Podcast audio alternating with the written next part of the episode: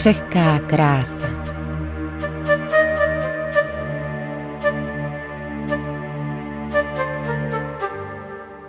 Za víc než 8 let, co pracuji jako tiskový mluvčí na zprávě Národního parku Šumava, jsem vydal přes dvě stovky tiskových zpráv. Pojednávali o nejrůznějších tématech, avšak ani jediná o šumavských motýlech. A jak zjišťuji při psaní této kapitoly, je to velká škoda.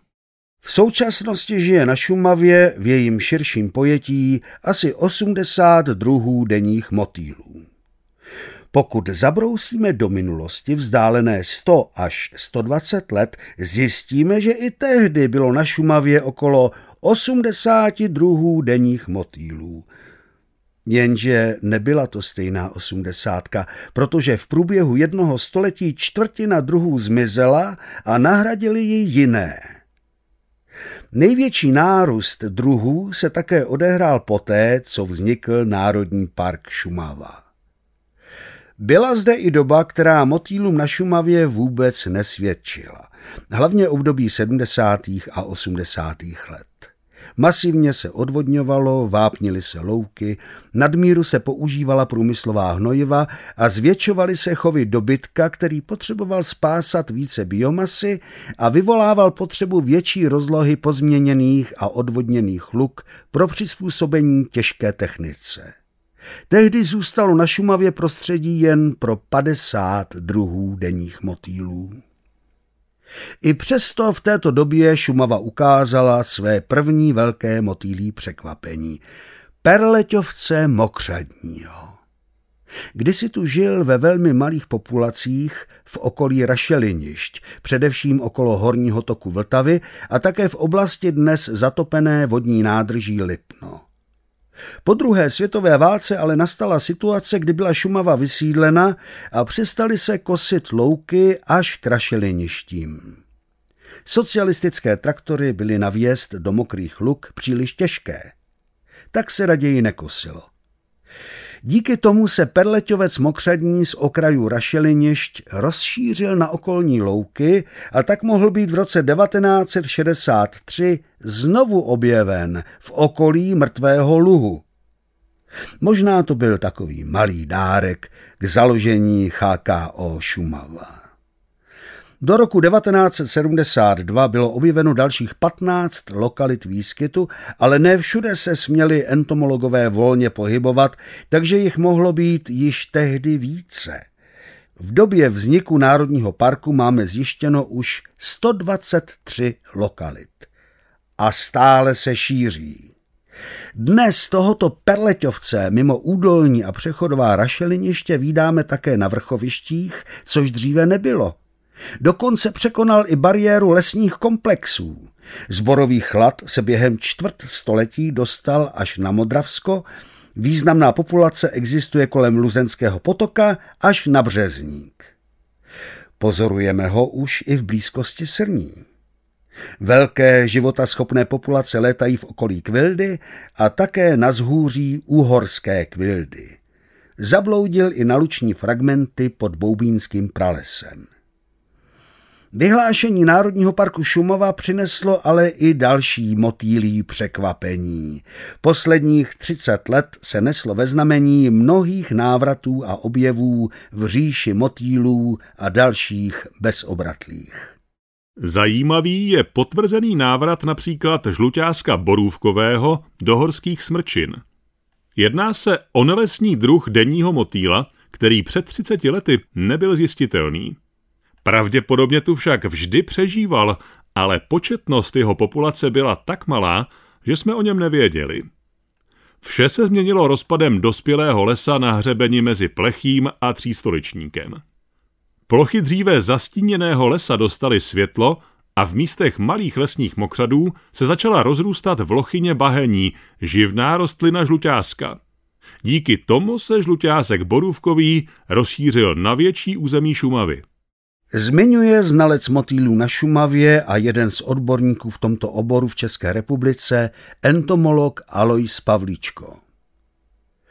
Samozřejmě, že když se mu v některých místech otevře prostor, je to jen na určitou dobu, třeba na pět nebo deset let. Jenže motýly se dokážou za svým prostředím stěhovat. Třeba pro zmiňované žluťásky borůvkové není problém uletět za svůj půlměsíční život 10 kilometrů. Ještě fantastičtější je příběh běláska ovocného. Bílý motýl s výrazným černým žilkováním křídel, podobný jasoni, býval před stolety nepřítelem sadařů. Živnou rostlinou jeho housenek jsou totiž různé druhy ovocných stromů.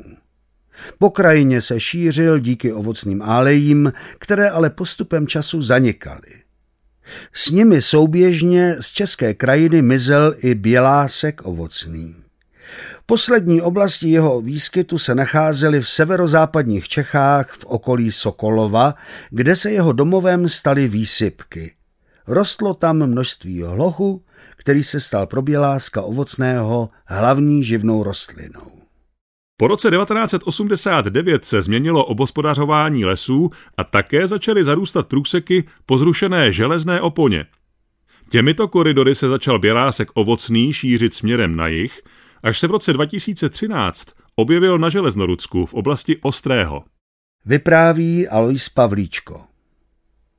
Další šíření na nějakou dobu skončilo.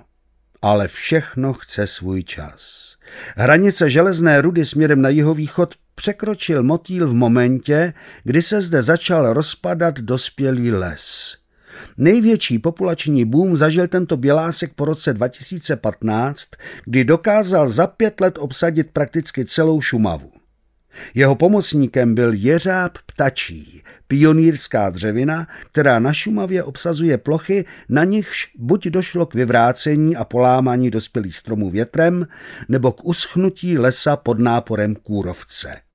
Šumava je dnes v České republice místem s největším výskytem běláska ovocného.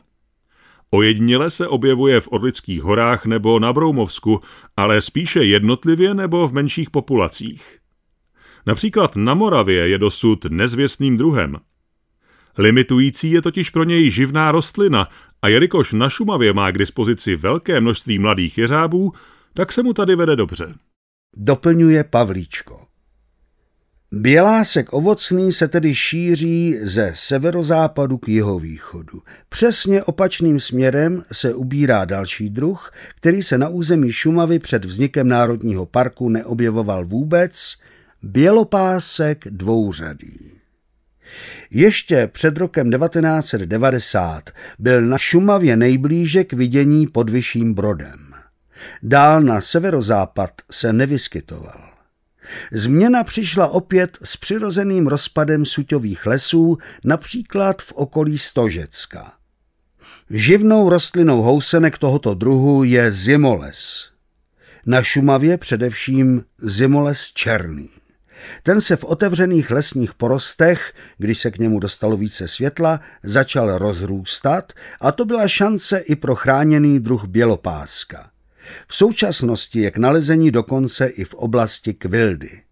Vzpomínám si, že když jsem jako student začínal s motýly, tedy někdy v 70. 80. letech, našel jsem v muzeu Šumavy v Kašperských horách několik exemplářů odchycených v oblasti Vidry a Otavy v blízkosti Rejštejna. Jenže v té době se v těchto místech bělopásek dvouřadý nevyskytoval. Ty exempláře odchytili někdy na začátku 20. století. Je tedy jisté, že tam v té době vypadaly lesy podobně jako suťové lesy na Stožecku na přelomu tisíciletí. Vzpomíná Alois Pavlíčko. Některé druhy, které se tu objevily po dlouhých letech, na Šumavu odnikud nepřišly. Bez zjevné příčiny se najednou znovu našly. Takovým případem je noční motýl Můrka Jívová. Tu Alois Pavlíčko spatřil na Šumavě až po roce 2010, zhruba po sto letech od posledního záznamu v Čechách. Jak už její druhový název napovídá, potřebuje k životu vrbu jívu.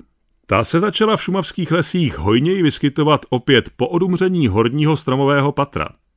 První vlastní objev jsem učinil u Plešného jezera a dnes je už k vidění na více než deseti místech, například i na Kvilcku. Přitom její nejbližší lokalita výskytu je až v Alpách.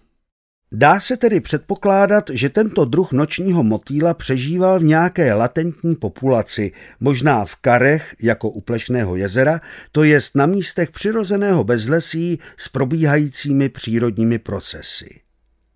Když se utvořily podmínky pro jeho rozvoj, začal se rozšiřovat, což neuniklo ani entomologům.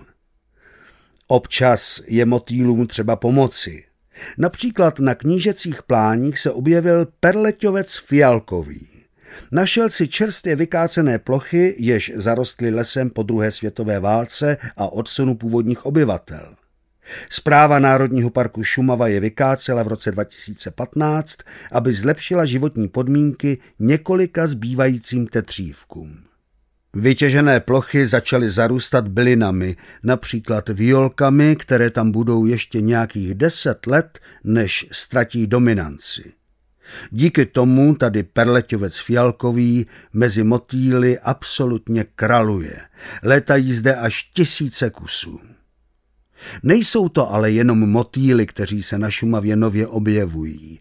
V roce 2014 Alois Pavlíčko učinil další unikátní objev, když nedaleko hráze Plešného jezera našel nový druh štírka pro Českou republiku. Dendrochernes cirneus. Uviděl jsem tesaříkovitého brouka, jak přilétá na osvícené plátno během monitoringu. Když jsem ho otočil, Zahledl jsem na něm přichyceného štírka, posléze určeného jako Dendrochernes cirneus, tedy štírka stromového. To bylo ohromné překvapení, protože v Česku jde o první doložený nález. Štírka totiž nejblíže známe z oblasti Alp. Náš největší, necelého půl centimetru velký štírek je totiž vázán na původní lesy s dostatkem tlejícího dřeva. Může se ale vyskytovat ve starých álejích nebo ve starých solitérních stromech. Je tak velmi pravděpodobné, že přežíval jen v nějaké malé populaci v karu Plešného jezera a jeho okolí a když se mu začalo dařit, nastartoval své šíření. K tomu využívá především velkých tesaříků, jako je například tesařík hnědý nebo velmi vzácný trnoštítec horský. Štírek se prostě klepítky chytne vybraného brouka, který ho přenese někam jinam, aby mohl založit novou populaci. Díky tomu se štírek stromový už nachází na více místech Šumavy. Je zjevné, že nejen motýly reagují na změny v krajině často profitují z jevů, které se nám lidem moc nelíbí, třeba ze zarůstání krásných květnatých hluk rdesnem nebo z velkoplošného umírání starých stromů. Příroda není nikdy stálá a pořád se mění, proto se dají očekávat další zajímavé objevy a návraty. Některé druhy totiž na změnu prostředí reagují rychle, jiné zase pomalu, třeba i celá desetiletí tak se těším, že už brzy budu širokou veřejnost informovat o nějaké zajímavosti z barevné říše motýlů. A na tiskové zprávě si dám opravdu záležet.